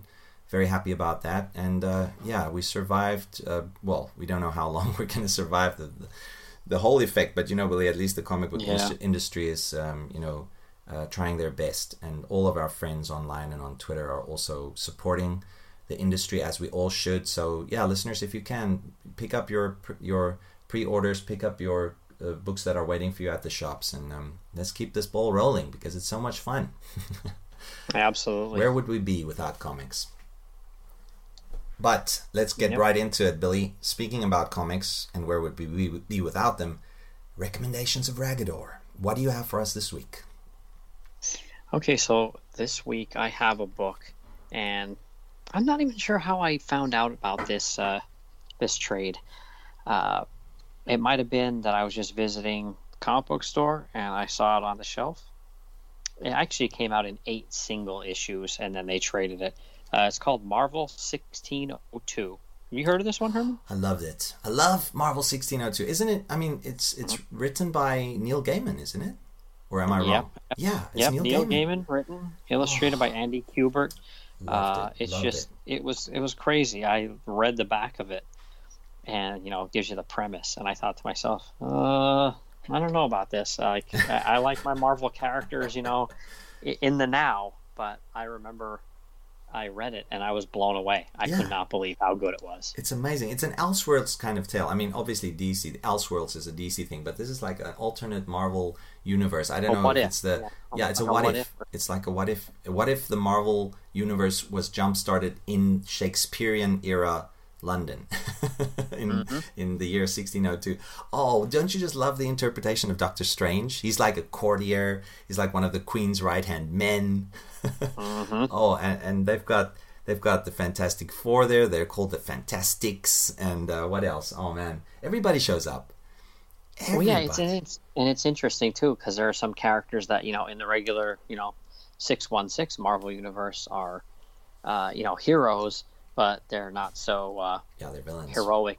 Yeah, they're not so Mhm. heroic in this uh, version. So it is really neat to see how they play with those characters. And Yeah, I uh, yeah, I was blown away. Oh, I love it. I forgot what they called them, but basically they had a name for superheroes.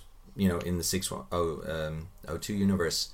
Um, that I don't recall. Something to do with the weird, like weirdlings, or the or the weird with a Y. I- don't know, but they called them a certain name. We'll we'll, we'll uh, f- uh, include that in the blog once I track down my copy. I've got the trade here somewhere. I should I should reread it again. It's so good. Neil Gaiman, man, what a master.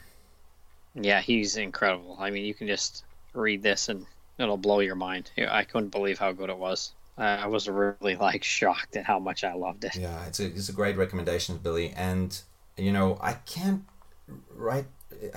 Damn it, I can't recall the who's the artist on that. It's like very distinctive, a famous guy. Just right, the name just left my mind. It's Andy Kubert, Andy Kubert. and then the finishes are Richard Isanove. Ah, Richard Isanove. Yeah, I, I Yeah. heard the Andy Kubert name, the Richard Isanove. That guy, I, I love his art so much. Yeah, I think what he did is I think Q, Andy Kubert uh, penciled, and then uh, Richard Isanove did uh, like a digital painting over those pencils, like. Yeah. finishes. It's it's incredible. I mean, you know me, I'm more of an old school guy. Like I'm not huge into digital artwork, but this Yeah. looks incredible. It, it fits and it fits this this perfect fits his story. Yeah, no, I love it. I love it. Mm. Oh, thanks. Great recommendation, Billy. I want to reread that now as well. So, listeners, if you haven't pick that up, find it somewhere. It's on the Marvel app, but get the trade if you can, or the original issues. I don't know, but get it any which way you can. It's worth it. Uh, as for me, Billy, I went back into my old long boxes, you know, recently. For no, well, uh, the reason was because my wife and I, we recently, well, I, a couple of months ago, I watched uh, the new uh, Invisible Man, the the horror movie. You know, Oh, right. um, yeah, remake, so yeah. the remake from the Universal Studios and uh, old character from you know, and of course based on the H.G. Wells novel, The Invisible Man. Now, uh, in my collection of supernatural thrillers, I do have issue number two, which is supernatural thrillers featuring the Invisible Man. Now, this copy is battered and worn, and and it's it's basically, I mean, it looks terrible. This copy because I picked it up when I was a kid and never bagged and boarded my stuff in the early '80s, and this one shows the wear. But because of you know, my wife and I, we watched the movie and it was so great, and uh, I mean, it's not my favorite horror movie of all time, but it's definitely one of the best that came out this year. You know, I thought, okay, I'd revisit some old Invisible Man stuff. So I listened to the audiobook, the H.G. Wells audiobook uh, on Audible, on this big collection where you get like all of H.G. Wells's his books in one big Audible file. And there's only only one credit for that too, and it's really good. And uh, then I thought, okay, I'm gonna pull out this Marvel comic of mine again, and I almost I was almost afraid to read it because this thing's almost falling apart in my fingers. I, I mean, it's like a zero zero grade. you know, if you could grade this thing.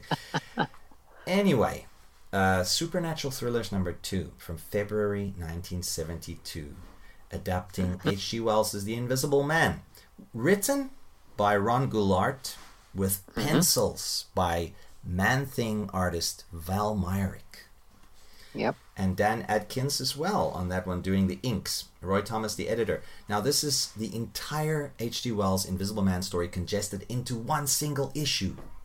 And the art is stunning. Uh, it's just great. It starts with the Invisible Man entering this tavern. You know, he's, he's already on the run.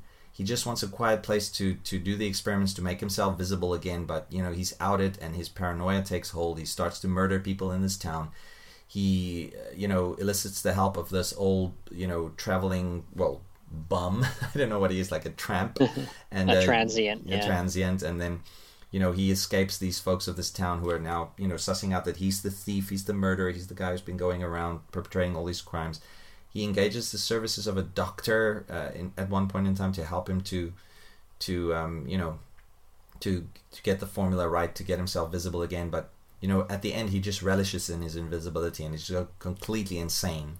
So now you can see where movies like the hollow man has been inspired from from this you know how invisibility is going to drive you insane. He's, he develops this god complex.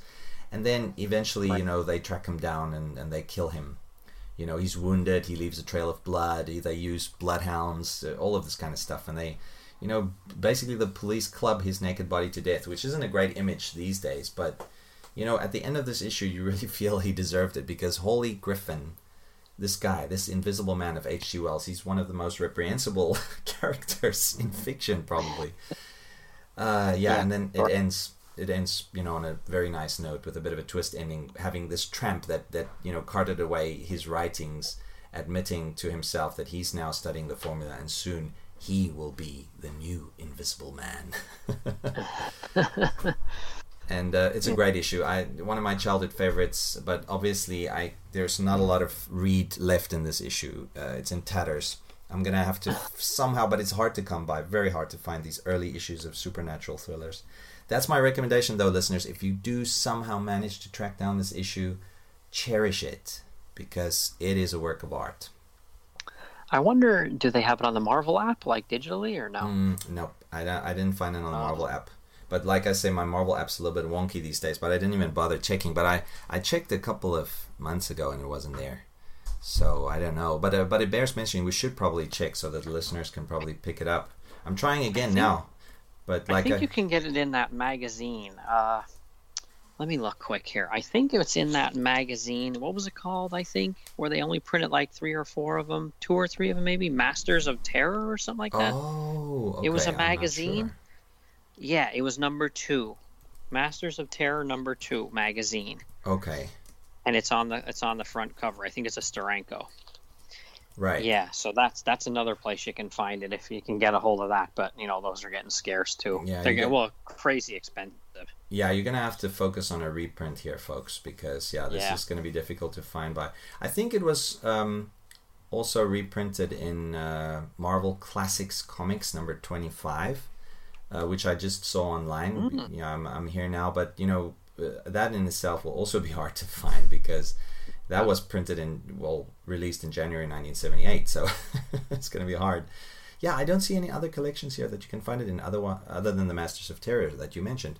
So um, I don't know. I mean, it c- can't be an estate issue. All of H.G. Wells' stuff is in the public domain, so Marvel should reprint all of that stuff. It might be in a collection that we don't know about. Listeners, please let us know if you know anywhere that you can find this issue other than in the original form. We'd, we'd love that. We'd love to know.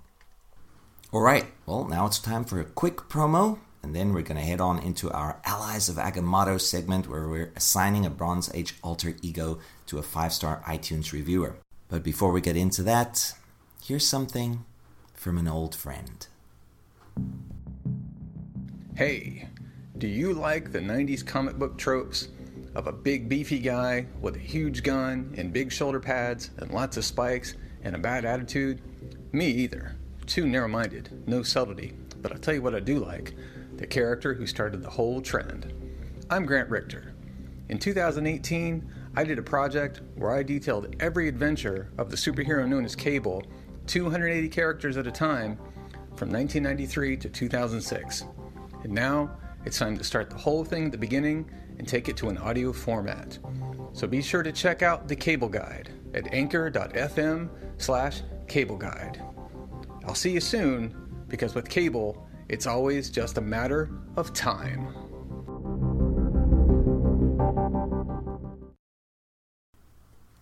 Right. This week for our Allies of Agamotto, we first want to give a big shout out to Austin Flynn, who sent us an email to sinkintotheweird at gmail.com. Austin says, Hi guys, just want to say I really enjoy the show. Believe it or not, I've never listened to a podcast, but I have been reading comics since 1979. With work and family, I have very few people who share my interests, so hearing you guys talk about topics I love make my day. Hope all is well and thanks again. Austin. Austin, thanks, man. We really appreciate it, and uh, we we're so glad you enjoy the show. That's why we're doing this to um, share our loves of the Bronze Age and comics in general with you guys. And um, you know, I'm hoping you could jump on Twitter because that's where the discussion gets really interesting. Um, so if you do, let us know. But if not, you know, uh, keep sending us um, mails, and we'll keep reading them on the show. Uh, we really appreciate it. Thank you, Austin. All right, everybody. This week.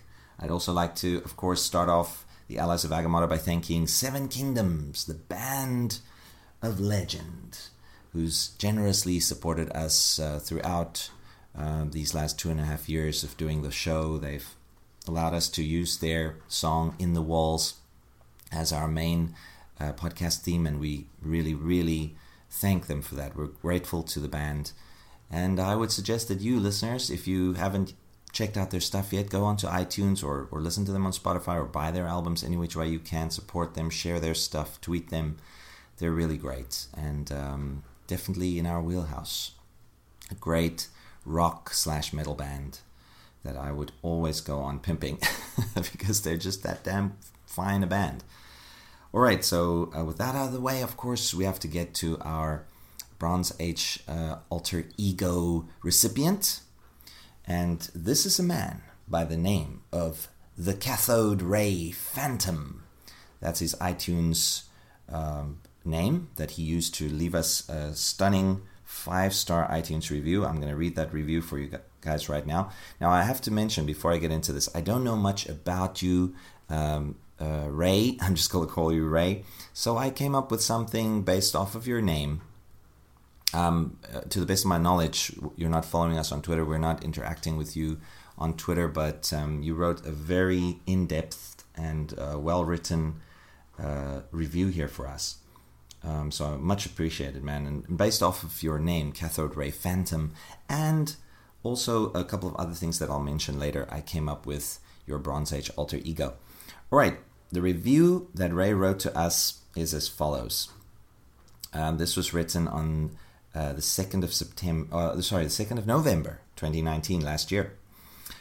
Alright, Ray starts with the following By the hoary hosts of Hoggoth, this is great.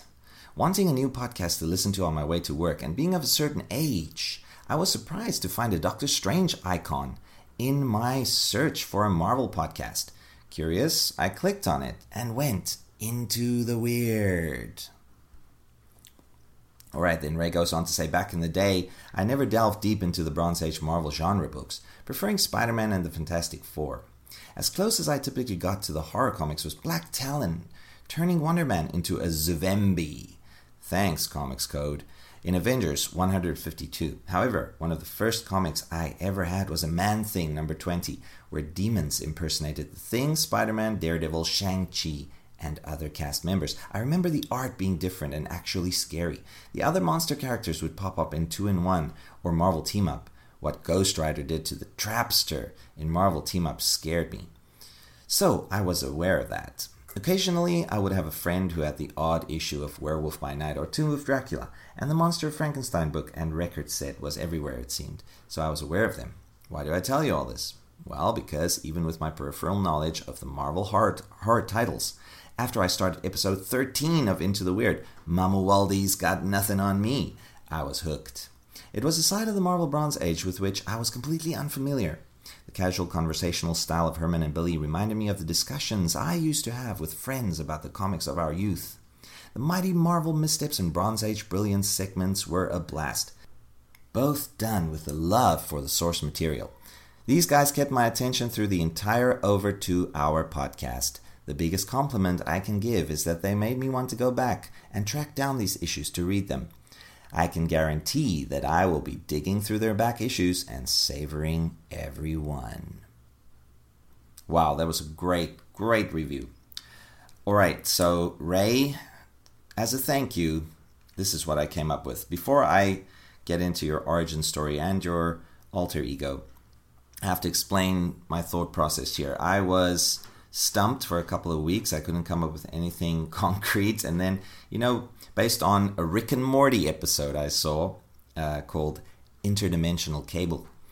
And uh, also a recent horror movie I watched. Well, it's actually one of uh, the classics of horror, starring Christopher Lee from the early 1970s. But I watched it again recently, a couple of times. Um, I'll let you, uh, listeners, try to suss out which horror movie it is based on the origin that I ascribe to Ray. Based off of this Rick and Morty episode and this horror movie, um, as well as some stuff that I've been reading, I came up with this uh, origin story for you. So I hope you like it, Ray. All right, let's get into this, folks. Raised by TV thanks to inattentive parents, young Ray Summerisle grew up filled to the brim with movie trivia and a deep knowledge of the inner workings of the boob tube. This was due in part to a ridiculously high IQ, an eidetic memory, a questioning nature, and a predilection for forbidden science. The endless hours watching Star Trek reruns, coupled with the long nights of disassembling and reassembling television sets, would eventually ruin little Ray's eyesight, but he was not overly concerned by this, wanting only to become one with the flickering images on his beloved LCD and plasma screens. In spite of this time consuming obsession with TV, Ray found academics to be a breeze. When he graduated valedictorian from his obscure high school in bumfuck USA, he naturally headed off to MIT on a full scholarship, but soon came to realize that school just isn't a place for smart people. After flunking out, he drifted around, his love of movies and television technology leading him to take jobs in blockbusters, Circuit City, and dozens of radio shacks across the country. He briefly joined a fight club and became an anarchist space monkey, but this turned out to be a pipe dream after his handler shot himself.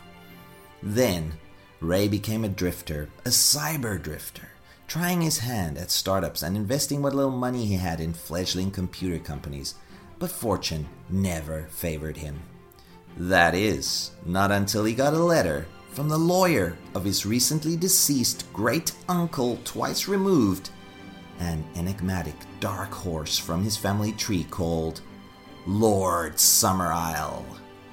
As it turns out, Ray was Lord Summerisle's closest surviving relative, and vast wealth and property, which included an island off the coast of Scotland, was left to Ray in a strangely drafted will, written in outdated but flowery script on parchment that smelled faintly of burnt willow bark. Selling the island and other properties, Ray further engorged his already overflowing bank accounts and used all this as capital to fund his own movie production company, Phantom Ray Films. He enjoyed unprecedented success for a number of years, but then tragedy struck. His eyesight, violated by uncountable days and nights of raw screen time, finally went kaput. Now legally blind and robbed of his favorite pastimes, Ray turned his company into a tech research facility specializing in ocular cybernetics, intent upon finding some means of regaining his lost power of sight. Eventually, after grueling hours in the lab, surrounded by the finest scientists the field of optics had to offer, he succeeded. Ray's tired old orbs were surgically replaced with prototype cyber eyes that made him something other than human. Hailed in the media as a medical and technological marvel, Ray kept upgrading his eyes with his own tech, turning them into more than just modes of vision. Microprojectors controlled by fledgling AI run systems connected to TV and radio signals from around the globe, allowing him to project any movie or TV program he desired as a hologram from his eyes. Perfect in every detail, save for the occasional flicker. He soon pushed his tech even further, bolstering his AI's signal receptors until, in a burst of genius, he managed to breach the fabric of the multiverse itself, giving him the ability to tap into TV content from infinite dimensions. Still, not willing to rest on his laurels, Ray went even further, creating and inserting DNA scanners into his cyber eyes that identified the DNA of an individual and finding said individual's multiversal doppelgangers if they showed up in other verse media.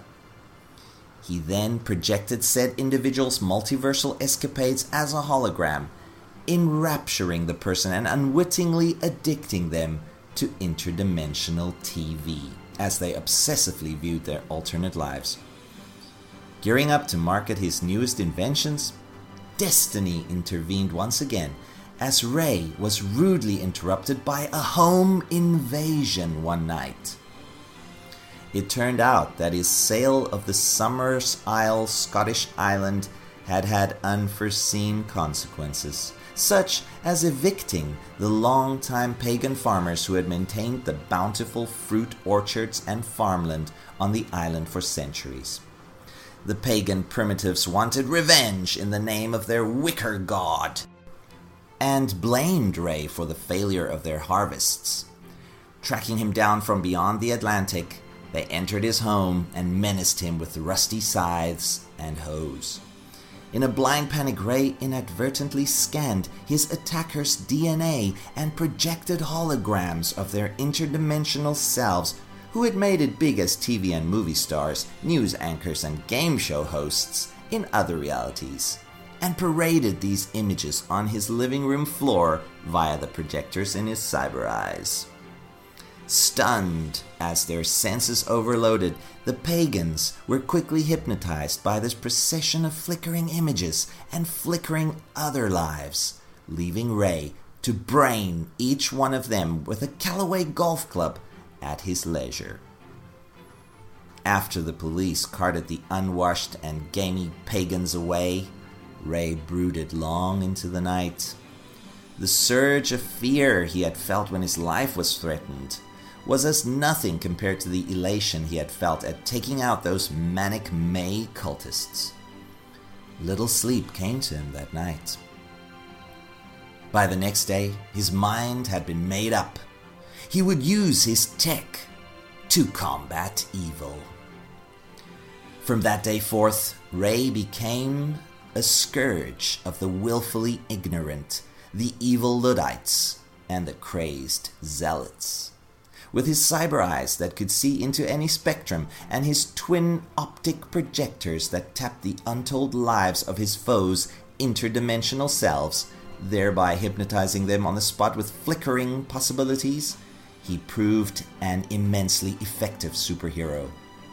It was Ray that distracted Galactus with his holograms, projecting a reality where the awesome planet eater was a go go dancer in a celestial nightclub, giving Reed Richards the valuable time he needed to prime the ultimate nullifier.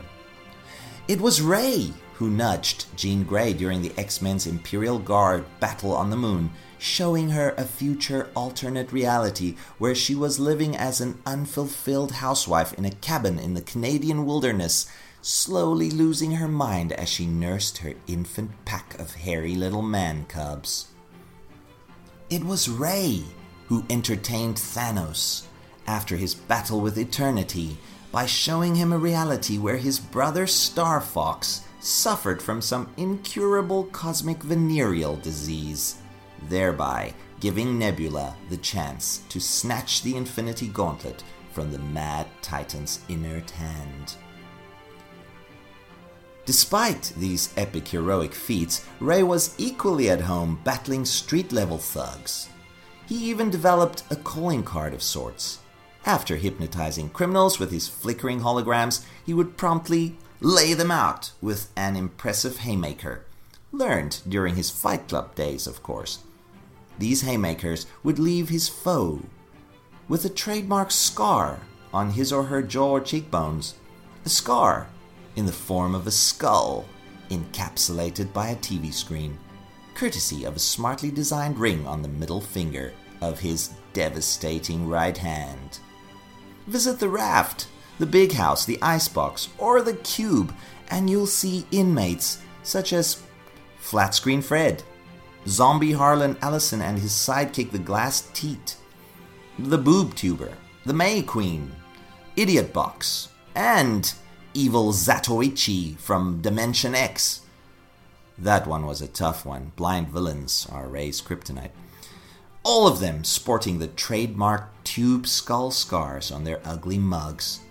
All testaments to Ray's heroic prowess.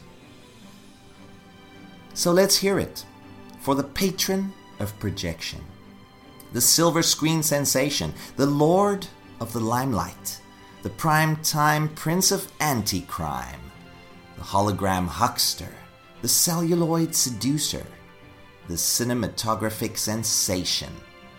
Three cheers for Ray Summerisle, aka the Flicker Man. And that's it, Ray, your Bronze Age alter ego ready and wrapped up with a bow. Thanks again, man, for the great review. All right, folks, that brings us to the end of our Allies of Agamotto and our Bronze Age alter ego. Yeah, for sure. But, Billy, again, that brings us to an end of another episode of Into the Weird. We'll leave you with our credentials, the places you can find us and contact us. By now, you know our credentials. Two assholes talking comics and owning it. But um, yeah, Billy, I'll let you go first. Where can folks find Mr. Billy Delicious and his Cult 45 online?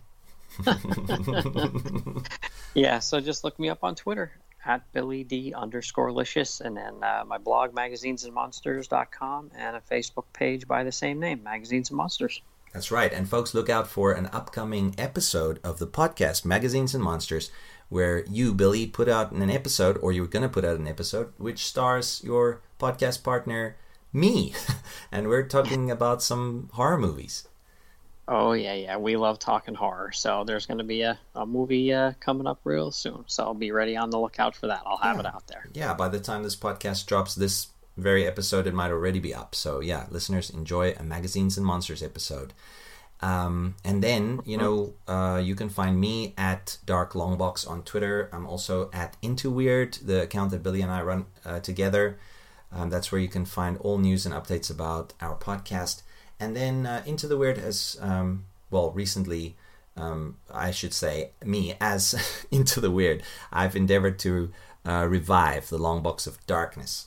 So um, we're more active now on that. I've got a new podcast partner, Misty Graves. You can follow her at Misty G Comics. She's a lady who loves her horror comics. And um, so the Long Box of Darkness is back. We've got two new episodes out. Uh, one featuring a discussion of Elvira and her House of Mystery I- issues from DC in the 80s, and one featuring um, a Richard Corbin tale, which uh, was his adaptation of Edgar Allan Poe's The Mask of the Red Death from Dark Horse Comics. So look for those if you're of a mind to listen to some horror comic discussions. I hope you like those. Um, listeners, we'll, with that, we'll leave you with a final message from Into the Weird. All folks are welcome to listen to the podcast. Everybody's weird in their own way. It includes you, listener, whoever you are. We love all of you. We don't discriminate because weirdness is weird and weird is cool. And that's what we're all about, right, Billy? Oh, absolutely. Absolutely. So revel in your weirdness and come back again next time for another bout of bizarre Marvel Age Bronze with Into the Weird. Stay cool, folks. Bye bye.